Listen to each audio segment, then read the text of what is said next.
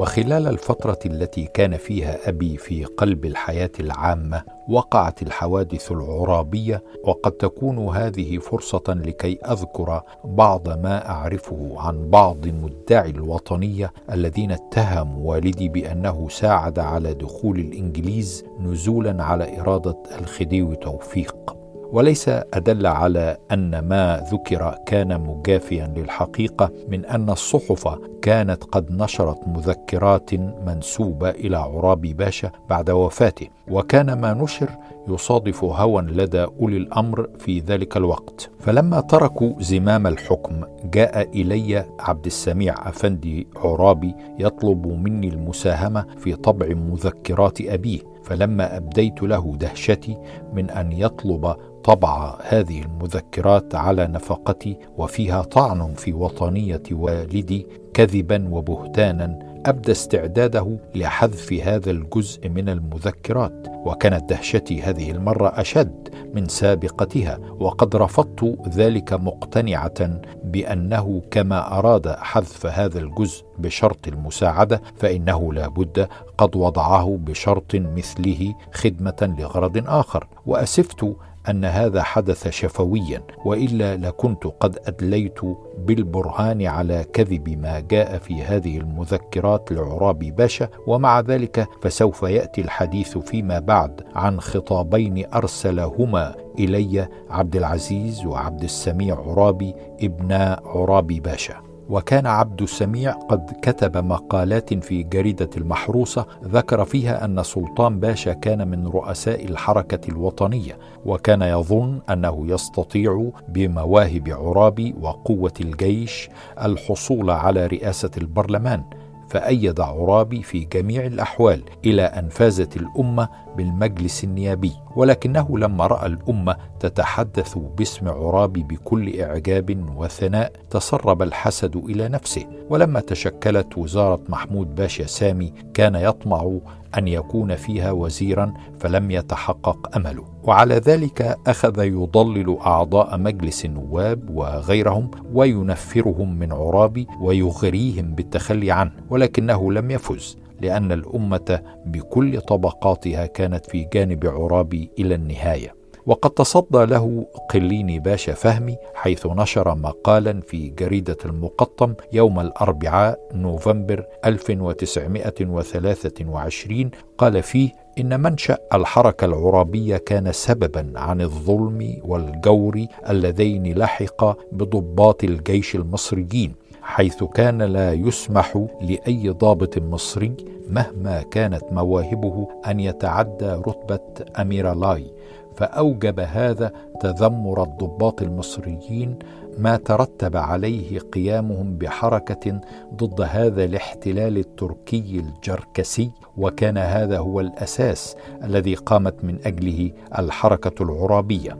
ولما كان البرنامج يشمل أيضا طهارة المصالح الملكية من الموظفين الأتراك والجراكسة فقد انضم إليهم كثير من أعيان البلاد وكبرائها وأخذ يناصرهم المرحوم سلطان باشا بما كان له من النفوذ الكبير والسلطة العالية. وأضاف قليني باشا إن سلطان باشا كان يشغل مركز حاكم الصعيد العام وكان ذا جاه عريض وسلطة واسعة. ومن هذا يعلم أنه لم يكن في احتياج إلى جاه غيره ليتوصل إلى مركز عال.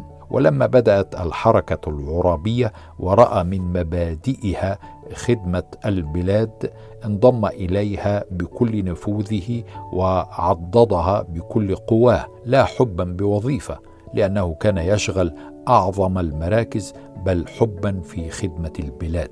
وعندما ألف البرلمان انتخبته الأمة رئيسا له ولا يعقل أن الذي يتقلد وظيفة رئيس البرلمان يطمع في أن يكون وزيرا لأن وظيفة رئيس البرلمان فوق وظيفة رئيس الوزراء.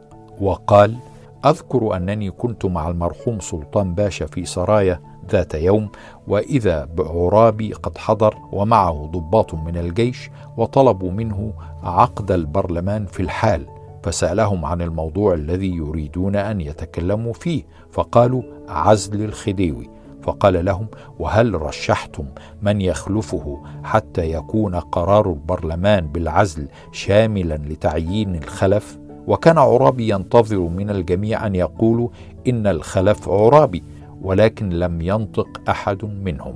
وبعد أن تداولوا فيما بينهم قرروا تأجيل البت في ذلك إلى الغد.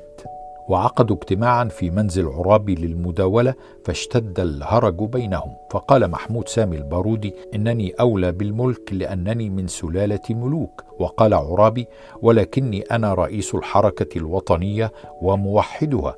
وقال آخرون غير ذلك إلى أن قال عصمت باشا لكل منا أعمال عظيمة في هذه الحركة فيجب أن نعامل كلنا بالسواء بلا تمييز واحد على الآخر فيحسن أن نجعل كل مديرية خديوية قائمة بنفسها وكل منا يكون خديوا لها.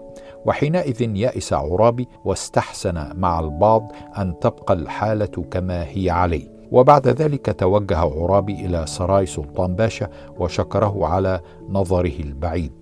نظر سلطان باشا إلى كل هذه الأحوال وقال للعرابيين إنه يحسن بالجيش المصري أن يقف عند هذا الحد لأن الأجانب قلقون جدا من العسكرية الدائمة فلم يرق هذا القول للعرابيين وعدوه خيانة من سلطان باشا ولم يعبأوا بنصيحته بل ظلوا على تهديد العرش مما استوجب مخاوف الخديوي فاستغاث بأوروبا لتساعده على خلاص عرشه من التهديد.